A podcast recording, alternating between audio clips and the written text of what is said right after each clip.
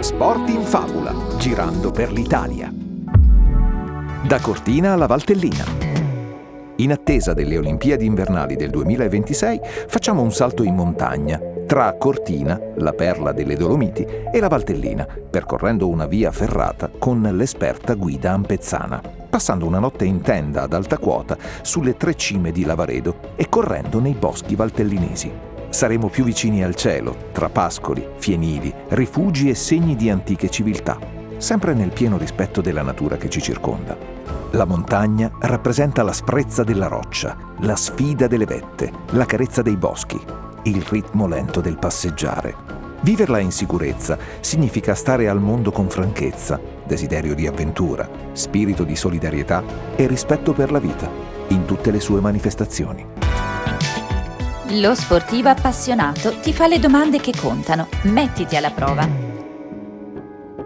Si chiama Giovanni Barbara ed è una ferrata che parte da Cortina. Perché percorrerla? La guida Filippo Menardi, ampezzano doc istruttore di sci, ce lo racconta. È una via panoramica con il brivido delle cascate, ma non troppo impegnativa.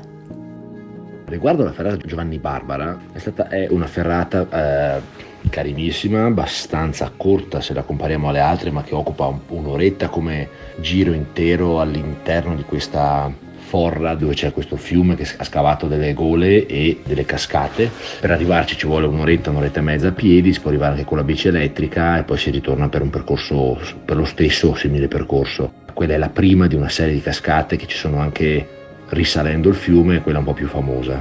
Perché percorrerla? Perché è veramente bella, è adatta a tutti, è un ottimo inizio per, per, quello che riguarda il mondo delle vie ferrate o dei sentieri ferrati e si entra all'interno di questa gola la parte suggestiva è proprio che si passa dietro una delle cascate del fiume a un fratto dove si può camminare ed è carinissima, va bene per, per tutti, ne portiamo tantissime volte i bambini ed è una cosa veramente, veramente carina. Adesso segui la guida e vediamo come te la cavi in teoria. Rispondi alle domande e duetta l'esperto. Ad ogni modo ricordati di essere prudente, perché come diceva il pioniere delle scalate Eric Shimpton in Upon the Mountain, è sempre la montagna ad avere in mano la carta vincente. Quando e per quale scopo sono state costruite le prime vie ferrate? Le vie ferrate sono state inventate, diciamo, durante la Prima Guerra Mondiale, perché i soldati avevano iniziato a, a scoprire le montagne non solo per scopo di conquista, come era fino a poco prima, dalla metà dell'Ottocento in avanti, ma hanno dovuto iniziare a usarle, brutta parola, per, per combattere. Di cosa è composto il set di attrezzatura tecnica per andare a effettuare una via ferrata? Quanto riguarda il set che serve per fare le ferrate, ovviamente il casco, l'imbragatura, i guanti sono un ottimo aiuto, importantissimi sono il kit di moschettoni da ferrata, cioè sono due moschettoni collegati con delle speciali fettucce, insomma fai conto che siano dei, cav- dei, dei, delle, dei leash o qualcosa del genere, attaccati a un dissipatore, nel caso appunto di scivolata, questo rallenta la caduta di, della, dell'arrampicatore e attaccati ovviamente all'imbragatura. È necessario avere un'imbragatura alta per una via ferrata? Riguardo l'imbragatura alta, io e noi non la consigliamo mai perché è un po' più scomoda, ormai quelle basse vanno benissimo in ogni, in ogni situazione. Che differenza c'è tra via ferrata e sentiero ferrato? La differenza tra via ferrata e sentiero ferrato è che una, il sentiero è più, è più, che altro proprio una, una cengia, un percorso relativamente in piano, parecchio esposto, dove c'è il cavo che evita la scivolata. La via ferrata si parla più di progressione sul verticale, quindi un po' più ripido, un po' più intenso, un po' più simile alla scalata. Se uno è una camminata attaccato al cavo, l'altro è più una scalata usando appunto le mani anche per alzarsi. Per aggiornarsi sulle condizioni meteo, chi si può contattare? Aggiornamenti sulle condizioni meteo sono i vari siti per ogni zona, ce ne sono parecchi di ufficiali che, che si segue quelli. Ottima cosa è chiedere a chi lavora nel posto, quindi i rifugisti perché ovviamente ci vivono tutta l'estate nel posto, ma anche si può chiamare gli uffici delle guide alpine che danno ottimi consigli su meteo, su condizioni anche soprattutto dei percorsi che magari certi sono più o meno consigliati in base ai periodi, che magari per l'inizio stagione i, percorsi alti potrebbero essere ancora coperti di neve, insomma bisogna fare un po' di attenzione.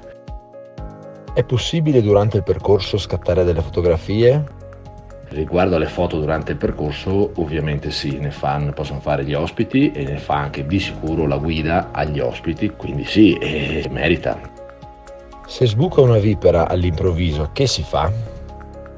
Se sbuca una vipera, le vipere sono molto timide, cercano di starsene il più possibile per conto loro ogni tanto si vedono, di solito scappano sempre, si accorgono loro molto prima di noi rispetto a noi di loro e se dovessimo incrociarla cerchiamo di stare fermi, tranquilli, senza evitare, senza pestarle, loro, loro scappano insomma. La sportiva improvvisata, con la tenda sbagliata. Il primo bivacco non si scorda mai. Non so voi, ma a me piacciono gli uomini non convenzionali, che piantano come principi berberi, accampamenti convergenti. Qui tutt'attorno l'erba è alta e verde, nonostante la siccità. Le vette di Lavaredo hanno una certa grazia architettonica. Mm, nel salire il piacere vince sulla fatica. Il sole filtra tra i rami dei pini. Il sentiero è puntellato dai termitai. Decidiamo di accamparci dove l'orizzonte è già più cielo che terra. Sono soddisfatta come Hillary sull'Everest. Il mio principe berbero fissa i rampini, tende i tiranti della sua tenda modello anteguerra, recuperata dalla soffitta di nonna Speranza, con l'oreto impagliato e il busto di Alfieri. Quando ha finito, ormai la canadese è un puntolino grigio nella macchia scura del prato sono passate due ore. È notte! Sgnaccata dal sonno, con uno tsunami di melatonina nell'ipotalamo, vorrei dormire. Ma le due brande alla Giovanni dalle bande nere, eroico condottiero mai senza letto da campo, occupano troppo spazio. Annaspo per muovermi improvvisando un teatrino delle ombre cinesi e sistemo lo zaino con i rifiuti a mo' di cuscino, sprimacciandolo un po'. Per finire, il mio principe berbero chiude la zanzariera. Fa caldo. Reclamo un varco, boccheggio, allento la zip. Però no, ci sono le zanzare. La zip no, non si può aprire. Non so voi, ma io la prossima volta cerco una tenda che si apra e chiuda in due secondi, con aperture di aerazione in tessuto fresh and black e lascio a casa il principe berbero. Lo sportivo individualista che sta a una favola. L'incanto di rigenerarsi con il trail running in Valtellina. Non puoi vivere una favola se non hai il coraggio di entrare nel bosco. D'accordo, il lupo di cappuccetto rosso sbuca da lì. Anche il mostro di Stranger Things è archetipi del genere. Ma c'è chi cerca l'effusione di foglie e entra lo stesso. Lui è alto 1,90 m a vederlo da lontano sembra il paggio del duca di Norfolk, con un frontalino in testa. È sottile sottile, ben attrezzato per correre in Val Grosina, proprio accanto alla rupe magna, disseminata di coppelle e incisioni neolitiche. Ama gli alberi, li fotografa, ottenendo degli strani effetti che richiamano mascheroni vegetali con foglie sparigliate. Lui cerca lo spariglio, il gesto di fantasia, la radice volante di qualche pianta rara. Anche di notte il suo passo è veloce, però deve fare attenzione a non inciampare in qualche sasso rotondo o nelle pigne. Incontra volpi, cinghiali e un camoscio cieco e vecchio. Quando capita canta qualcosa di Verdi al suo albero guardiano, un nodoso albero esile in cima ma vigoroso in basso che gli somiglia. Un pino caduto sopra a due ancora vivi crea il varco, la porta aperta dentro cui passa ogni volta e quando esce, esce bambino. Dice che ogni cosa si sperde di fronte a un muschio eccezionalmente verde o a una radice secca che gli racconta la sua vita privata. Quando ero paggio del duca di Norfolk, ero sottile, sottile, sottile, ero un miraggio, vago, leggero, gentile